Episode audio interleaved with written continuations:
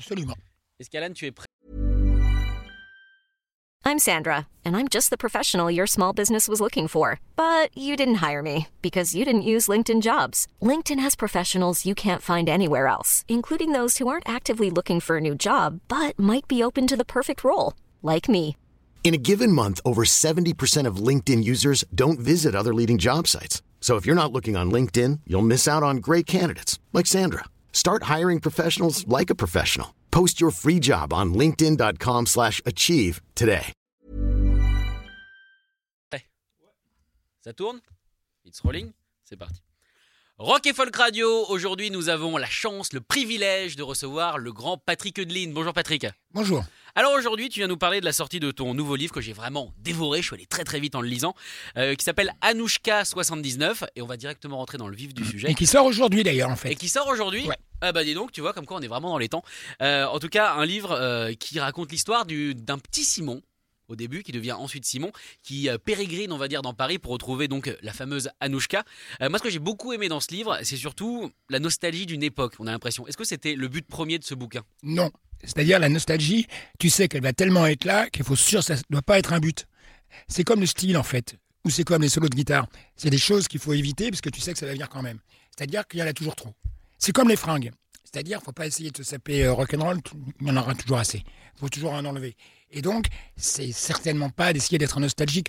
En plus, je veux dire, euh, pour moi, l'année 79, et ça c'est volontaire, je m'en expliquais, est moins fascinante, entre guillemets, que par exemple l'année 76-77, quand le punk explosait vraiment. Et euh, là, euh, voilà, et où... euh, et donc j'ai volontairement écrit sur cette année charnière, parce que je pense que c'est une année complètement charnière, c'est la fin des années 70 par définition, mais c'est une manière aussi euh, insidieuse de parler d'aujourd'hui, puisque je pense que tout ce qui se passe aujourd'hui et que je, que je vomis, voilà, on va dire ça comme ça, dire, avait ses prémices ou pouvait se deviner dès ce moment-là, quoi. Voilà. Donc la nostalgie, bien sûr que elle est, pétrit le truc, quoi. Elle est dans le truc, elle est dans la matière même du truc. C'est inévitable. Mais c'était surtout pas un but ou une volonté. D'accord, parce qu'on est quand même dans une carte postale du Paris, puisqu'évidemment ça se Mhm. passe à Paris. Euh, de l'époque, moi en 79, bah, j'étais pas encore né, donc moi j'ai grandi dans Paris dans les années 90 et 2000. Et en fait, j'adore la promenade du personnage. Et en plus, ce que j'aime bien, c'est que tu es super précis sur les rues. Et on découvre donc le, le Paris de l'époque. Ouais, ça, ça a été, ça a été du, du boulot parce que j'avais mes souvenirs. Donc voilà. Et euh, en partant de mes souvenirs, j'ai fait énormément de, de recherches, quoi. Par exemple, sur les travaux qui ont été faits ou sur le nom des rues. Par exemple, on allait acheter de la dope dans une rue, euh, je veux dire, euh, vers euh, Bastille. Non, pas Bastille, pardon. Belleville? Belleville et tout. Et je ne me souvenais plus du nom de la rue. Et je savais qu'elle avait été détruite dans les années euh, 80. Impossible de. Voilà quoi. Je sais pas la rue d'Hauteville, le passage machin, c'est quoi et tout. Bon. Et j'essayais de demander à des camarades vieux drogués ou quoi que ce soit. Mais bref, voilà. Et. euh, Bon, à un moment, j'ai retrouvé, ça m'est revenu. Mais euh, voilà, quoi. Je veux dire, la mémoire, elle est fragile. Tu des images, évidemment, et c'est le plus important. Mais pour les détails et pour la précision et historique, je dirais, là, tu es obligé de faire des recherches. Moi, quand j'écris un livre, j'achète plein de bouquins, en fait. D'accord. Bon, c'est bien, ça participe. Oui. Pour un euh, livre, il y en a eu 15 de vendus. Voilà, exactement. Mais alors, du coup, comme tu disais, tu as, appelé des amis parce que dans, dans ce livre, on se rend bien compte vite fait que, très vite même, que, que tout est, vrai. Oui. C'est vraiment l'histoire de, de Oui, Patrick bien et, de la- et de la scène de l'époque. Bien sûr que c'est romancé, parce que c'est un roman, Oui. voilà, par définition. Et euh, c'est pas de l'autofiction, c'est pas euh, une, biogra- une biographie. Je veux dire, le, le personnage de Dean lui-même, il est cité. Voilà, mais volontairement, je m'apesantis pas dessus. Volontairement, c'est un passager de l'histoire et tout ça, parce que j'étais bien obligé de le mettre, le Dean, parce qu'il y est. Bah, Tu faisais partie de l'époque. Voilà, donc euh, bon, mais euh, très vite, je me suis dit bon, voilà, ça va être, euh, il va passer comme ça puisqu'il est là, mais c'est tout. Et genre donc tout est tout est vrai, même si c'est pas une, une autobiographie ni une autofiction ni quoi que ce soit, et que c'est un roman. Et moi, je trouve que c'est une biographie de la scène, surtout la Ça, biographie oui. de l'époque. Oui, c'est sûr que par exemple les portraits qui sont faits de gens comme Pierre Jean, euh, je veux dire bon, euh, ou euh, Ricky Darling, Ricky Darling, mon ancien guitariste, tout ça, ou Pierre Jean, bon, qui a traversé, qui est le site Vicious français, enfin c'est l'image qu'il a laissée. Je veux dire bon, qui qui est mort, je veux dire bon, on n'a jamais su, il est mort avec sa fiancée dans un dans un bain de sang, il y avait encore le flingue sur le lit, et je veux dire il y avait un flacon de, de habit rouge de, de renversé sur le lit. Alors on ne sait jamais qui a tué l'autre le premier, tout ça, qu'est-ce qui passé. Donc voilà. Et euh, Pierre Jean, donc qui a joué dans, dans Asphalt, bien sûr, qui a joué avec un Lincoln, je veux dire qui a joué euh, dans Gasoline, qui a joué dans Les Desperados, qui est avec Metal Urbain, enfin avec bon, donc qui est vraiment un personnage de la scène et tout. Bon, qui était un enculé de, de première, hein, je- voilà, bon. Et euh, je, le raconte. Je raconte quand on voit que, qu'il profite, que je suis complètement, enfin, que Simon, en fait, ça m'est arrivé à moi, hein, et tout, et c'était mon bassiste. hein. Bon, euh, que Simon est complètement défoncé d'or et tout ça, et l'autre, il en profite pour lui, pour lui voler sa, montre, lui voler les ordonnances qu'il a sur lui et tout ça, tout ça, ça m'est arrivé par Pierre-Jean. Donc, il y a des portraits euh, exacts des personnages de, de cette scène, bien évidemment. Même si Simon euh, lui-même est très composite. Simon, c'est-à-dire, il est très inspiré, mais c'est pas lui du tout, c'est peut-être le personnage le plus loin de la réalité.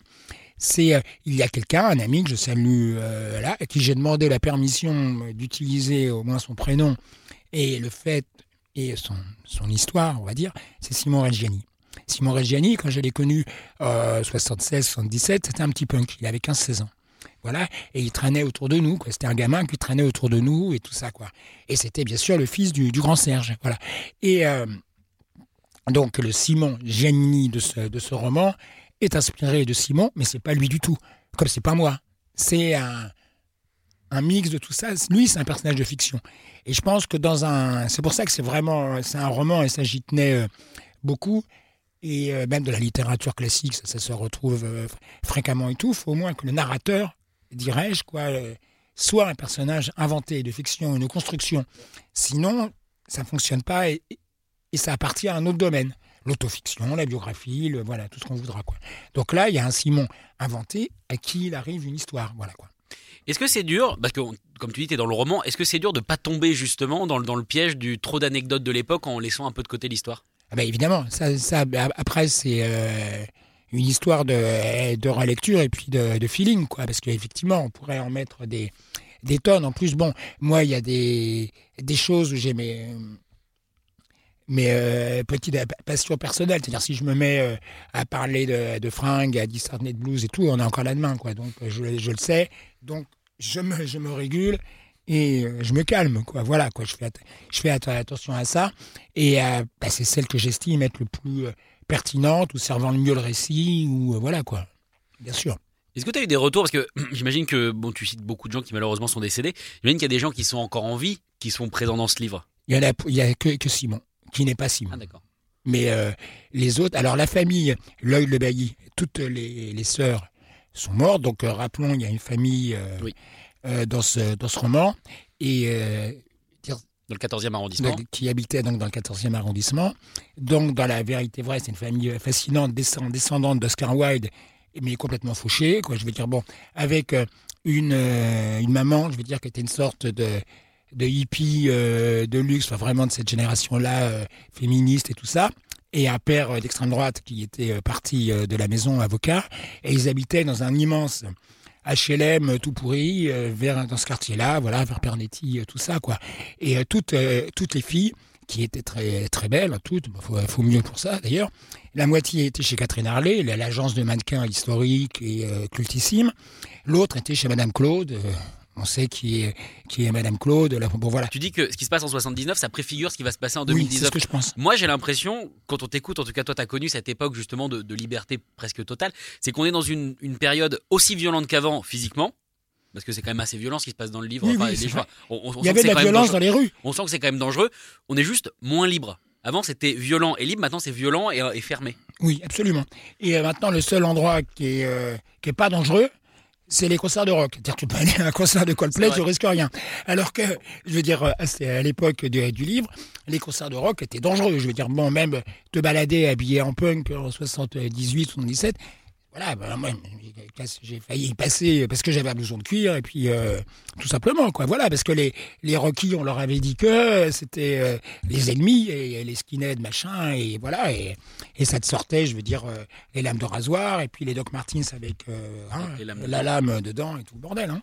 Mais c'est ce que tu dis. euh, Tu dis que les, les punks, ils se baladaient avec leur cuir, mais ils mettaient un trench militaire oui, dessus pour se planquer. Les gens de métal urbain, eh, allez, il y a prescription, on balance. Les gens, les gens de métal urbain, ça nous est rire, ça nous est rire, parce qu'évidemment, on trouvait ça, bon, et le Eric Desbris, il était là avec, Son impair par-dessus le perfecto et tout, l'impair bien fermé et tout.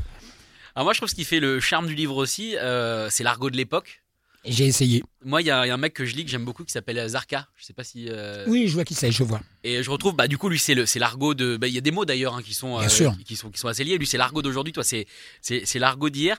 Euh, et je trouve que, parce que tu, tu, tu les emploies toi encore ces mots, ou alors t'as dû vraiment retrouver le. Ah oui, j'ai fait très très attention à ça. C'est-à-dire, je voulais que la langue, que le bouquin soit écrit comme si on était en 79. C'est-à-dire même euh, pour la nécessité du récit, il y avait des, des choses que j'ai écrites, euh, que- qui étaient écrites, mais une demi-phrase, trois mots, et je me disais non, ça c'est du langage d'aujourd'hui, c'est une conception d'aujourd'hui, c'est une vanne d'aujourd'hui, bref, tu les vires. Il, il fallait que ça soit écrit comme si on était en janvier 79. C'était euh, pour moi un a priori de base. Et euh, donc voilà, je faisais chaque fois que je, cite un truc, je vérifiais si le mot était bien employé à l'époque, si euh, ma mémoire ne jouait pas des tours, si voilà, je veux dire quand le type euh, il utilise un digicode ou un répondeur, je vérifiais en quelle année le, le digi parce que a priori avant d'écrire le livre, tu y penses, voyons les digicodes, alors tu cherches des souvenirs. Oui, là, je me rappelle, en 76, j'avais été chez machin, il y avait un digicode, donc ça existait déjà, voilà. Tout est comme ça.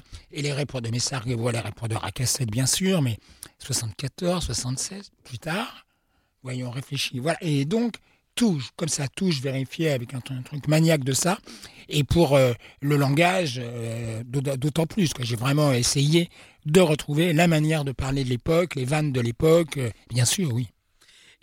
Est-ce que le, le but de ce livre de base, enfin, l'hi- l'histoire, c'est quoi qui t'est venu d'abord? C'est l'histoire de cette fille perdue en 79 Ou alors c'était l'envie, mine de rien, de, de documenter cette scène? Parce que c'est très précis. Tu documentes un mois de 79 à Paris, donc on est dans le documentaire hyper précis. C'était quoi le but? C'est de laisser une marque, une preuve que cette période était, était particulière? Ou c'était, ou, ou- ou juste t'avais l'idée de la disparition et t'as voulu la mettre Non, non, raconter l'époque, raconte, ra- raconter l'époque, et au-delà de ça, parce que un roman, euh, c'est pas qu'une histoire. Je veux dire, tous les, bons romans, enfin, euh, romans intéressants quels qu'ils soient, même les, les polars et tout, il y a quelque chose euh, en plus ou derrière, quoi. Je veux dire, c'était évidemment parler du monde, de la société, de Paris, de tout ça, en, en décrivant cette année charnière. Et après, en laissant les, les gens, les lecteurs, bon, il y a une scène, par exemple, bon, Simon se réveille, il ouvre la télé, tout ça et tout. Il tombe sur Georges Marchais, qui fait une déclaration euh, sur l'immigration et tout ça, en disant que c'est un, vrai danger euh, et tout ça. C'est intéressant, c'est un communiste, tout ça. Donc, je me dis, les, après, bon, je suis très euh, tempéré et soft dans mon commentaire, il y en a pour ainsi dire pas. Je raconte l'expérience réelle de ce que pouvait avoir un jeune punk par rapport à l'immigration en 79, c'est-à-dire en gros, ah bah oui, j'ai des copains immigrés puisque je fréquente des dealers, donc forcément j'ai des copains immigrés. Et c'est la vérité, je dis pour rien, c'est la vérité. Je veux dire, quand euh, il y a un black dans, dont le vrai nom est Publicol d'ailleurs, pour ceux qui ne l'auraient pas reconnu, qui, il y avait il y a un mec dans les années 70 qui se baladait avec un Stetson, un blouson de cuir clouté et un pantalon à pattes def avec des boots à talons. C'était un black qui était vaguement manager de Miss Taylor et qui s'appelait Publicol et tout. Je crois que c'est le seul black que j'ai vu dans la scène rock, punk, on appelle ça comme on voudra, des années 70. Franchement. Voilà. C'est-à-dire, donc, et ça, c'est des, faits. Donc, je, je les raconte parce que je pense que c'est intéressant pour les gens, pour leur réflexion personnelle, quoi, tout simplement, quoi. Voilà, quoi. Donc, euh, et euh, le but du livre, c'était, c'était beaucoup ça. Je veux dire que, en montrant comment les gens vivaient en 79, ce qu'ils euh, pouvaient penser, ce qui, comment était la ville, comment tout ça, ça leur offre une réflexion euh, sur, sur aujourd'hui, quoi. Bien sûr que c'est une part importante du livre. Pour raconter une anecdote, simplement, j'ai presque envie de dire que la disparition d'Anouchka, et c'est un détail de, c'est un détail en fait. Je veux dire, bon, c'est une anecdote, une anecdote réelle. C'est-à-dire, j'ai connu Anouchka et elle a effectivement disparu. Ça, c'est sûr. Et on n'a jamais su ce qu'elle est devenue. Donc, et j'ai pas voulu d'ailleurs donner de réponse parce que, euh, bon, là, je, je révèle peut-être un peu la, la fin et tout, parce que il y a, il y a plusieurs théories. Je veux dire, ce que la plus probable, et c'est celle que je mets euh, en avant, dirais-je, c'est qu'elle a quitté la France emmenée par un mec. Voilà. Alors, c'est peut-être, elle a peut-être fait ce qu'on appelle un Cécile Aubry. Alors, faire un Cécile Aubry, j'explique que pour nos jeunes, jeunes éditeurs, Cécile Aubry, c'était la mère du jeune acteur Mehdi qui jouait dans Belle et Sébastien. Et Cécile Aubry était connue dans les années 60, là on est au début des années 60, pour avoir fait un riche mariage avec un chèque arabe. Voilà, donc faire un Cécile Aubry, dans les années 60, c'était se marier. Voilà. Comme euh, faire un Alain Delon, c'était avoir un faux permis de conduire. euh, en voilà, parce que quand il avait fait son passé son service militaire, Alain Delon, je veux dire, euh, il avait fait une connerie en voiture, donc il n'avait pas le droit. Donc il- dès qu'il est, au lieu de passer son permis à l'armée, il a été, il en a acheté un faux, voilà, un Alain Delon, donc voilà. Et euh, donc Anouchka, peut-être qu'elle a fait un Cécile Aubry, peut-être que c'est une histoire de traite des blanches, peut-être que c'est encore autre chose, peut-être que, ce qui est sûr, c'est qu'elle a disparu. Ça c'est sûr, que personne euh, depuis euh, 80, euh, dirais-je, et voilà, début 80, dirais-je, n'a de nouvelles ou de rumeurs nouve- nouvelles. Voilà, depuis 80, j'ai rien entendu de nouveau sur euh, le cas Anouchka, quoi. Bon, c'est bien, on a la suite de l'enquête euh, 2019. Elle commence en 79, on l'a en 2019. Moi, ce que j'aime beaucoup aussi, c'est comme tu le disais, c'est un entre-deux. 79, c'est la fin du punk et c'est le début d'autre chose, donc Oui. du post-punk, de la new wave. Et surtout, euh, ce qui, ce qui est génial, donc le personnage de Simon, donc qui est un peu, mine de rien, le, le- on va dire le, le résumé de la scène punk de l'époque avec ton groupe Asphalt Jungle ou des, ou des, des groupes comme ça, euh, qui euh, va voir, j'adore ce passage, il va voir un, un- un concert de ce qui va devenir bah, plus tard les, les jeunes, enfin le, le courant, les jeunes Oui. gens modernes, et il trouve ça horrible. Oui, Et mais- toi, c'est ce que tu as vécu quand. euh, Oui, bien quand tu sûr. est-ce qu'on peut citer le groupe? C'est un groupe qui a la cote en plus. Je veux dire, bon, allez, Suicide Romeo. Suicide Romeo qui était à ses côtés à l'époque. Et euh, moi et des, des amis, hein, je n'étais pas le, le seul, on n'avait pas été fascinés. Alors que c'était des musiciens qu'on respectait en plus, parce qu'ils avaient eu une incarnation punk deux ans avant. Je veux dire, j'avais même joué devant William Burroughs avec le bassiste qui s'appelait Pierre Cousseau, de- devenu Pierre Godard, parce que ça fait plus chic. Donc voilà, et c'est un petit peu sous sa dromée, donc c'est un peu une pique gentille envers, mais c'est une réalité. Comme une autre anecdote, moi, qui m'amuse beaucoup, mais comme je l'ai raconté ailleurs, je crois que je l'ai pas placé dans le livre, je me rappelle même plus. Oui, je me rappelle plus. Mais euh, donc quand on voyait Indochine, Rose Bonbon ou tout ça, avec Daniel Dark et tout, ça nous faisait hurler de rire, parce qu'on savait qu'à un moment, il y a le Dimitri qui allait se lancer dans un solo de saxophone, alors qu'il ne sait pas en jouer. Et euh, donc, euh, mais il était il est charmant, Dimitri. Hein. Maintenant, il a réussi dans le commerce, combien lui fasse. Il a une start-up, tout ça, tout va bien. Mais donc, et quand il allait commencer, c'est comme ça, on était là, vas-y Coltrane Et tout, et ça nous faisait pleurer de rire. Donc, voilà, donc tous ces souvenirs un peu de, de l'époque, et ils sont dedans, bien sûr. Le Simon, il est un petit peu saxophoniste. Je revois euh, le père de Simon Reggiani, donc, qui joue du saxophone, Simon Reggiani, dire euh, à son fils Mais tu veux pas prendre des leçons de jazz? Je te fais rencontrer machin, machin, euh, Chet Baker. Tu veux pas prendre des leçons avec Chet Baker euh, et puis après, le père y réfléchissant en disant Pas peut-être pas Chet Baker, parce que l'autre un tel défoncé, déjà que son fils était junkie, s'est dit C'est peut-être pas la peine de lui présenter Chet Baker. Mais euh, donc, euh, donc voilà, oui, tous ces petits travers de l'époque sont là, bien sûr. Bah pour moi, du coup, c'est un livre essentiel. Franchement, pour le coup, moi qui n'ai pas connu cette période et qui m'intéresse évidemment, bah tout ce que j'ai pas vécu, hein, savoir Ben- l'âge d'or du rock et tout ça. Moi, c'est un livre vraiment qui m'a fasciné. Merci Patrick Edlin d'être venu le présenter. Mais c'était un plaisir, Je rappelle qu'il s'appelle Anouchka 79 et qu'il est disponible dès aujourd'hui aux éditions Le Passage. Merci beaucoup. Voilà. C'est moi.